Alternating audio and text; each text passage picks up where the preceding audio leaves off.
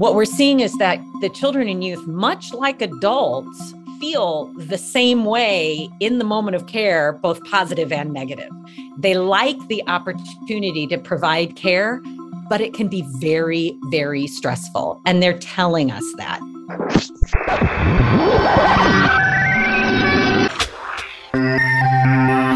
Hello, everyone, and welcome to Connecting ALS. I am your host, Jeremy Holden. According to the American Association of Caregiving Youth, 1.4 million kids between the ages of 8 and 18 have caregiving responsibilities for a family member or a loved one. We have every indication that that is an underestimate. And while research supported by the ALS Association has shown that youth caregivers in our community derive a sense of pride from being able to help a parent or a loved one, caregiving can be a source of stress. The top concerns voiced by adult caregivers who participated in a recent ALS Focus survey include worries about their loved one's well being, lack of time to take care of themselves, depression, and decreased participation in hobbies. This is in line with the potential negative consequences of youth caregiving, which include a decline in school performance, loss of time to participate in hobbies and other extracurricular activities, and emotional strain. That is why programs that support and nurture young caregivers are so important. They help to reduce and prevent the emotional and social harms caregivers face while the search for cures continues. So, this week on Connecting ALS, we are looking at a specific potential harm to young caregivers, and that is lack of quality of sleep. And what can we do about it? Joining me to do so is Dr. Melinda Kavanaugh, a clinical social worker and associate professor at the University of Wisconsin Milwaukee. Well, Dr. Kavanaugh, thank you as always for being with us here on Connecting ALS. It's my pleasure. It's a pleasure to see you today. Well, and it's always great to have you on because, uh, you know, I, I feel like kids are oftentimes the forgotten folks in our community, uh, or maybe not forgotten, but not talked about as much. And you've done so much work kind of shining a light on the impact ALS has on kids. And I want to talk a little bit about a recent study that you were part of that looked into the impact ALS has on kids' sleep patterns and their sleep health. Uh, what led you to ask questions about the impact on sleep? Yeah, it's a great question. So it actually goes back quite a bit to my clinical practice. So I'm a professor in social work, but I'm also still a licensed clinical social worker. And many years ago, when I was in practice, um, I would be doing home visits with families living with neurological disorders. And that's where I really started understanding this fairly complex and much more widespread issue of children and youth being caregivers. And at the time, kids would say very just off the cuff, you know, oh, I had a hard time getting to school today, or, you know, I kind of slept through class. And I remembered that, and that just kind of stuck in the back of my mind. And some of my earliest research really sought to understand what that was. So we asked a lot of qualitative questions about how caregiving influences school and attendance and performance in school. And so the qualitative data really supports the fact that kids would tell us many, many stories about falling asleep in class and not being able to wake up for to go to school because they had been awake all night helping to care for their family member, their grandmother, their mother. So, you know, we had all this qualitative, this really rich qualitative data. And again, my my clinical experiences as well you know those two really came together to say wait a minute we don't we don't know anything um, really you know quantitatively or in any sort of a research based protocol to help us just start to wrap our minds around what's happening with sleep. And it's so critical with children and youth because those are the rich developmental time periods in our lives right? And so yeah. if, if our kids aren't sleeping you know their brains aren't developing they're not really getting that rest and that ability to kind of refuel for the next day. So that's that's really where the where the seeds were planted So we have qualitative data, right? We have mm-hmm. we have anecdotes and a collection of anecdotes. I know just enough about this stuff to be dangerous. but the study that we're here talking about today tries to put numbers behind that and have yep. that quantitative data that can really help us understand mm-hmm. what's going on. So so what did you learn trying to quantify this? So we've actually done two studies. Um, we did a really small feasibility study, just trying to say, hey, no one's really tracked this. And kids who are caregivers, we know they're overwhelmed, they're a busy group. Um, uh, will they even wear some sort of device that helps us track? you know their movement and their activity will they complete a journal when they wake up in the morning letting letting us know you know how well did you sleep did you sleep did you get up in the night to provide care for your uh, family member and so our feasibility study we had 20 kids um, evenly distributed between caregivers and non-caregivers so that we could try to start wrapping our minds around what is different about this experience in the caregiving kids versus their age and gender matched non caregiving kids. And what we found is that the caregiving kids had a much less stable and kind of more fragmented, if you will, sleep pattern. So it wasn't as robust. So even if the kids weren't getting up in the middle of the night to provide care, which many of them were, even if they weren't, their sleep wasn't sound. They were kind of disrupted and it was kind of fragmented. So, if you can picture that what they were likely doing is doing a lot of tossing and turning, potentially doing a lot of um, kind of mental perseverating. And we know in our caregiving youth that they do worry quite a bit um, throughout the day while they're at school. Who's taking care of my mom or dad? How are they doing? Did they fall? Are they choking? So, it makes perfect sense that that would be exhibited in their sleep patterns as well. The next thing that we wanted to understand was how is the act of care right so the in the moment of care is that mentally disruptive and then again kind of the bigger picture are these kids sleeping again as consistently as we found in that small feasibility study? But what is it about the act of care itself that might be more stressful or might be um, more anxiety inducing that might then continue to contribute to this struggle with a sleep um, kind of positive sleep pattern if you will? And so that study's still ongoing but currently we have found that we gave children and youth an app on their phone. And when they were in the moment of care, they got to tell us, I feel good. I feel stressed. I feel anxious. I like doing this. I don't like doing this. They got to tell us how they felt in that moment of care. And some of the interesting things is what we're seeing is that the children and youth, much like adults, feel the same way in the moment of care, both positive and negative. They like the opportunity to provide care, but it can be very, very stressful. And they're telling us that. They're telling us that they feel positive about themselves, but about the care, they're tired. It can be very exhausting. It does stress them out. They use the word stress and they feel pretty overwhelmed about it. But at the same time, they like the positive opportunity to be a caregiver. So, what that shows us is, is, children and youth are just as complex in their care experiences as adults are. To backtrack a moment, we know that all of our children and youth who are caregivers do all the same types of care tasks as adults do. And I get asked that a lot. And there are really, truly no care task that an adult does that a child or youth doesn't also do. So, these are kids who are deeply involved in care. What we did find is that in the moment, and again, this is still some preliminary data that the, the study isn't completed, but one of the interesting things we found is that the type of care does influence how they feel about it. So even though they might be stressed or anxious or worried about it, if it's kind of a basic care task, kind of, you know, I'm lifting or transferring, there's less of an emotional component to them. They might be overwhelmed about it, but they describe less feeling kind of like emotional or sad about it.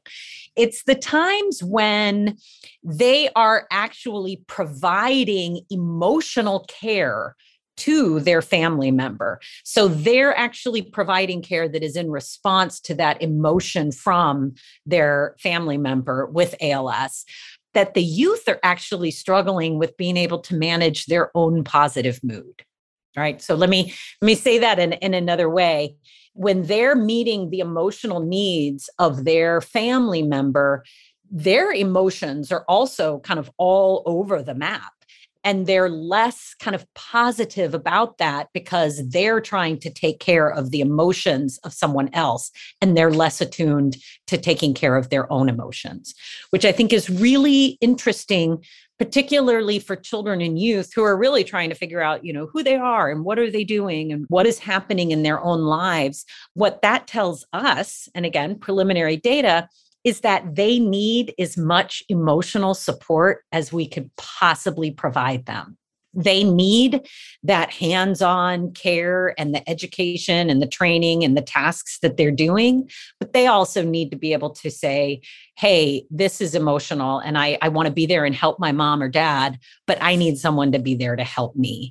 So I think when you said at the beginning that, you know, our children and youth in these families, they do get overlooked and it's it's never an intentional thing. It's that um, als and other diseases similarly situated are very overwhelming and very complex and we do spend a lot of time on the patient and the adult which we should but we do often forget that the youth are really deeply involved and need as much support as humanly possible. Uh, you know as you're saying that it occurs to me that whether it's if it's stress, something stressful in my life, mm-hmm. it's going to cause me to toss and turn and maybe have a restless night's sleep.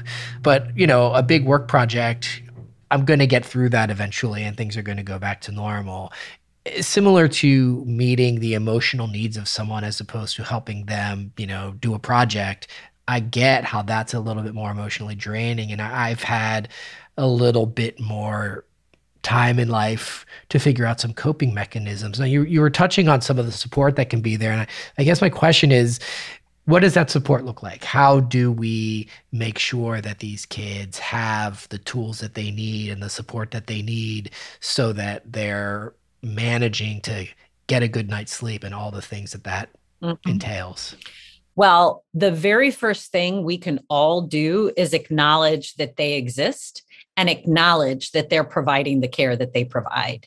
Kind of writ large as a society, if you will, we don't really recognize the care that children and youth play.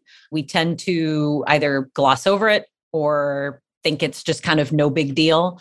But if we all take a moment and ask the children and youth in our families how they're doing, are they helping to take care of somebody? What does that look like? How can we help them? What can we do? And sometimes it's just being that listening ear just being that person that that acknowledges that they exist and the things that they're doing are extraordinary and worthy of recognition and worthy of support. So it, it's a basic, basic thing, but I say this a lot. Acknowledge them, acknowledge those children and youth, give them an ear to talk to, and then develop some sort of a support program that is peer engaged. And the beautiful thing is I've seen over the years, you know, I have been doing this for a while and I've I've seen some really amazing programs coming out of not only the ALS Association and the different chapters and locations around the country, but also school-based programs, community-based programs that really try to put like with like together. So get as many caregiving kids together as you can. And they're going to sit and they're going to talk about like what that experience is like. And it's such a beautiful, normal thing to watch them do this because they can talk about feeding tubes and BiPAPs and gait belts in the most like nonchalant way. And they don't have any judgment. There's no stigma or shame associated with it because those other kids get it too. And you know, it's it's what children and youth have told me every study I've ever done, they don't have enough peers that get what their life is like. And so anything that we can do, and we being the healthcare providers, social providers, nonprofit disease organizations, right? Anything that we can do that brings kids together to let them kind of connect and chat and build that cohesion. You know, one of the one of my other big projects that I have developed with a lot of support through the ALS Association is the Y Care program. And it's a day long modular program. We just did a beautiful version of it in Texas with the ALS Texas chapter in Texas Neurology, where we get kids together. They're all kids in caregiving roles, and they learn how to do the skills correctly by those healthcare professionals who know ALS. But the really cool thing is that they all meet each other. And these kids, by the end of the day, with the exception of a sibling group, had never met each other. And they were all calling each other best friends. They were exchanging phone numbers. They were telling their parents they want to hang out with each other. And so, yeah, we were giving them the education and the tools and the skills, but really we were building those, those peer relationships. And so I think that we acknowledge them we give them the respect that they deserve for the work and the engagement and the love that they show their family members. And then we provide support opportunities for them to build peer relationships so that they don't feel isolated and alone and that weird kid, which is a frequent response I get to my research. And for anybody listening out there who wants to know, learn more about the experiences of kids listening with ALS, we will share a link in the show notes to Dr. Kavanaugh's tremendous series on ALS in youths, which is just amazing. So if you haven't had a chance to check those out, go to the show notes and find those. You mentioned trying to not feel like the weird kid, and that's that that makes me think of some other research that you're working on right now that you're, you're, you're partnering on, and, and that is trying to get a sense of stigma in the mm. ALS community. Yes. What can you tell us about that research, whether people have an opportunity to get involved, and what you're trying to drill down on there? Yeah, absolutely. And this this is also a topic that um, has been in my world for over 20 years. You know, you work in neurological disorders, you're going to encounter stigmatizing feelings around you know your movement or your lack of movement or your need to use a wheelchair or your inability to communicate verbally. You know these are things that have been part and parcel of my work for many many years. But this particular project is actually in collaboration with my extraordinary colleagues in the Netherlands at the University of the Utrecht so, one of my colleagues there, she is actually a postdoctoral fellow through the ALS Association.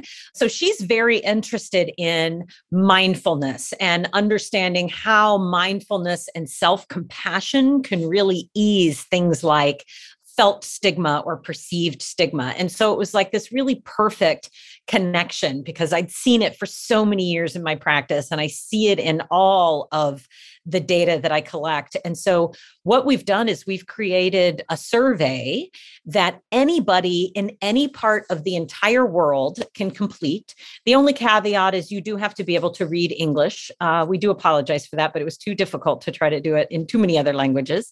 So, the survey is in English. It's for both patients and caregivers. So, they each kind of complete their own separate one. And the reason why we want to understand is so much of the access to care or the ability to access care, perhaps, is often situated in how you feel about yourself living with this disease, or how you feel about yourself as a caregiver trying to maneuver the world with someone living with ALS. And a lot of that has to do with stigma, either either my kind of personal perceived stigma or stigma that I that is overtly kind of presented to me in different situations. And if we can understand kind of what are some of the origins of that and how people feel about it and what we as healthcare professionals can do to help break down those stigmatizing experiences and increase access, our goal is really to look at better quality of life in both those patients and caregivers. And I also do a lot of work in South Africa with the Motor Neuron Disease Association down there.